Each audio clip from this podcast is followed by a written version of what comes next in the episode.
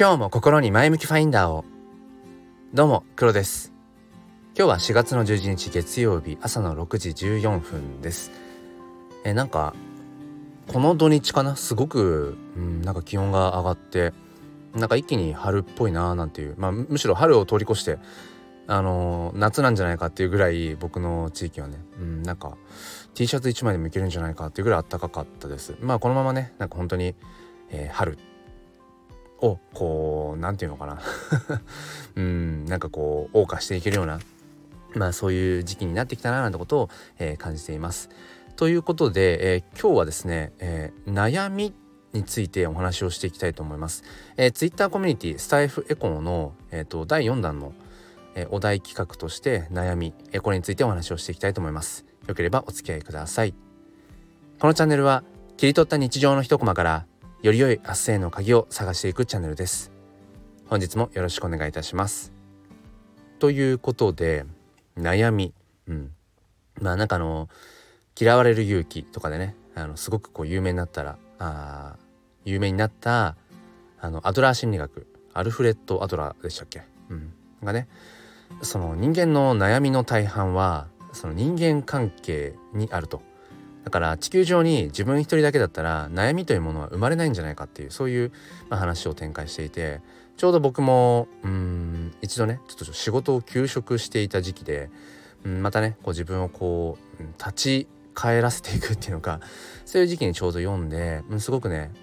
ある意味でまた勇気ももらったしそうか嫌われる勇気ってものも必要なんだっていうなんかね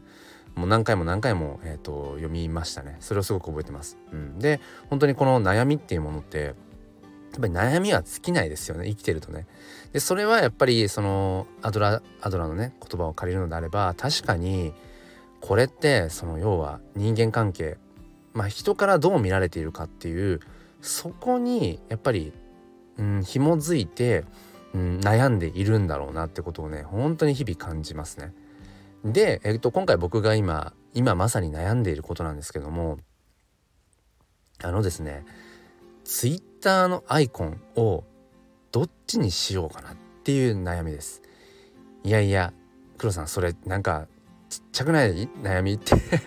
今思った方いると思うんですけどこのね結局そうなんですよその悩みっていうものはその小さいとか大きいとかねうん人から見たらあるかもしれないでも当事者からしたら悩みのその小ささ大きさとかっていうものはなんか関係なくて本当に自分にとってはすごくこう、うん、まあまあ小さい大きいって言うならやっぱり大きい問題なんだよ大きい悩みなんだよって結構ありますよね。だから結局そういうもんなんですよね。人からしたら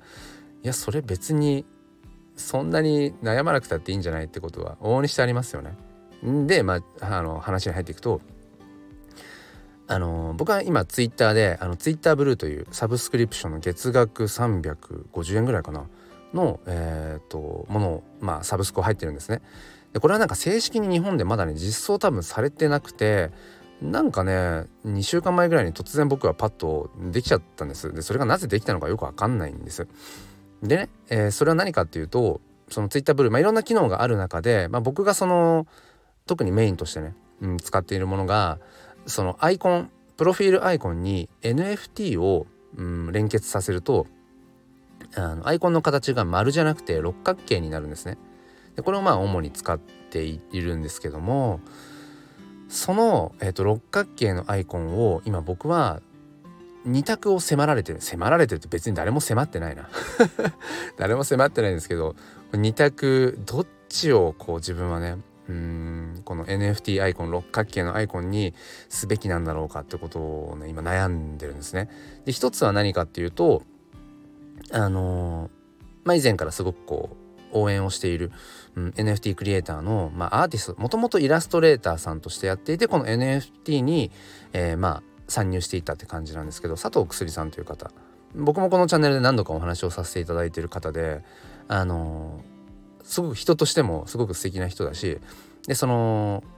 イラストのねうん何ていうのかなコレクションのコンセプトとかっていうのもすごくこう共感することばかりで、まあ、要はその哲学がすごくあるんですよねその一枚一枚の絵に。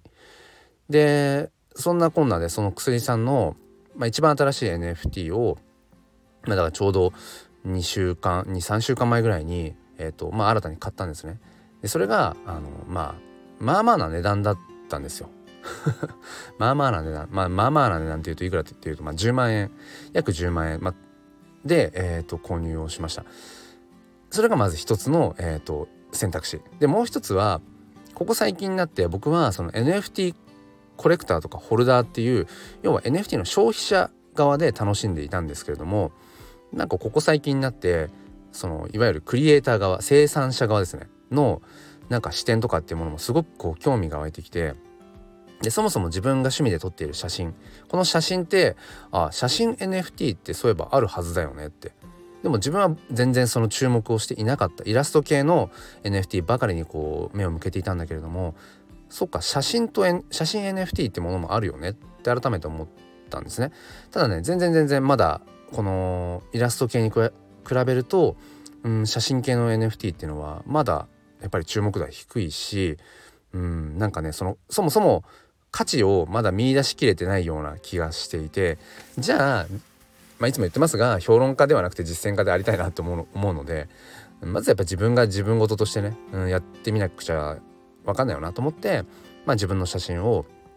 撮っている写真をまあ NFT 化して、えーまあ、オープンシーというマーケットプレイスに今こうまあなんだろうな、まあ、並べている状態なんですね。まあ、実際にその販売ってものはしてないんですけれども、えーとまあ、実際にそう NFT 化してみたと。で NFT 化したので当然さっきの文脈でいくと Twitter のねアイコンに僕の自分のその写真 NFT をプロフィールに紐付けると六角形になるんです。で一昨日ぐらいまで約1週間1週間も経たないかな自分の撮った写真の NFT を Twitter のアイコンにしてたんですね。でそれっていうのは結局その写真 NFT を今こう探求していってるよ。写真 NFT の可能性や未来について今自分はこうすごくアンテナが立ってるんだっていうことを要はアイコンで示すことができると。まあそれをそこを読み取ってくれる人はどれぐらいか分かんないけど。まあでもいつもねつながりがあるような方はあそのさっき言った 10万円で買ったあの佐藤薬さんの NFT まあそれはもう本当にその女の子のイラストなんですけどそれそこからあなんか鳥が羽ばたこうとしている写真 NFT に変わったなってまあ、近い方は多分気づいたと思うし、うん、なんか自分の中でも今の自分の、うん、トレンドっていうものが写真 NFT それを自分が実際に、えーと、探求をしているところなんだよっていうそういう意味合いがあったんですね。僕にとってやっぱそのアイコンっていうのはかなりの、うん、意味ってものをやっぱりそこにまとっていて何でもいいわけじゃないんですよね僕の中で。でもこれも人によってはいやそんなに別にこだわらなくてもっていう人もいると思うしまあでも結局そういうもんなんですよね。うん、結局そこ終終始してしまうけれどもそうでその2択なんですよ。でこの2択で僕は今じゃあどどうしたかっていうとなんかねその自分で撮った写真を NFT にしたものを自分のアイコンにしているっていうのがなんかねピンとこなくなってきてだんだんだんだんそうあの最初はね写真 NFT を探求しているものとしてはやっぱり写真 NFT をアイコンにしてなかったらなんかそもそも変じゃんっていう感じがあったんですけどいやなんか自分で撮った写真を NFT にしたものをアイコンにしてるってうんなんだろうななんか広がりがないなみたいな風に思っちゃったんですよね。結局自分の中でいろんなことが完結しすぎちゃってるっていうのかな。うん、それよりもその佐藤薬さんのまあ、NFT しかり僕が、まあ、コレクションしている、まあ、いろんな方のねうんアーティストさんイラストレーターさんの NFT をアイコンとしてまとう方が、まあ、着せ替えのようにねうんなんかまあデジタルファッションって言われたりもするけどその方がなんかこう NFT を楽しんでる感もあるしうんなんかそう自分の中だけで世界が完結していないような感じになるよなって思って結局ね一昨日ぐらいにまたその薬さんの NFT にアイコンを戻したんですよね。うん、でもね今いろんなことをああだこうだ言ってきましたが自分のこの哲学的な部分とか NFT に対する思いとかいろいろ話してきましたけど結局ねこれやっぱりその薬さんの NFT アイコンに戻した大きな理由はやっぱり10万円出したっていうのはあるかもしれないですね。やっぱり10万円出した NFT をなんか自分のそのえー、ウォレットの中だけにしまっとくんじゃなくてやっぱりなんか、うん、見せたいっていうか僕はこれを所有してるんだよっていう所有欲を結局満たしたいじゃないけど、うん、でそれを結局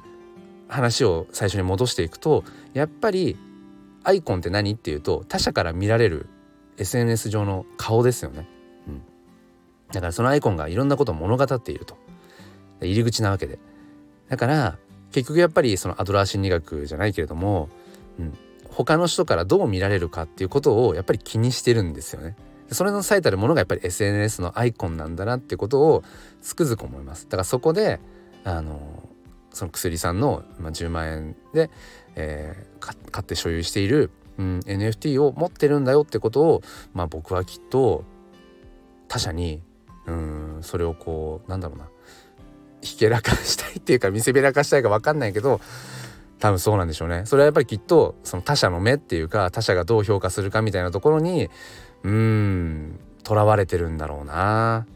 いやなかなか難しいですね。この、うんまあ、課題の分離なんていうふうにアドラー心理学では言うけれどもそうそうその他者がどう見るかとかっていうのは他者の領域であって自分がどうこうできる部分じゃないと。じゃあそこの自分の課題は何？他者の課題は何？っていうそこのね分離させるっていうまあその理屈はわかるしものすごく共感してるけど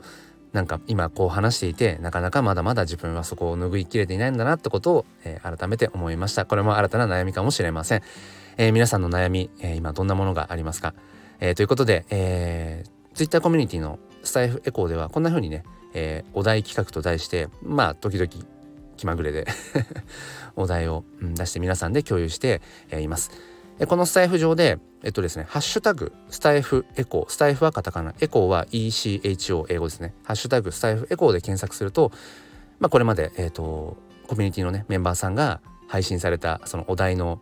うん、放送っていうのかな、えー、それを聞けますので、ご興味がある方はそちらもチェックしてみてください。備考欄の方に、えー、Twitter コミュニティのリンクも貼っておきます。えー、それでは今週もね、えー、ぼちぼち、えー、無理せずやっていきましょ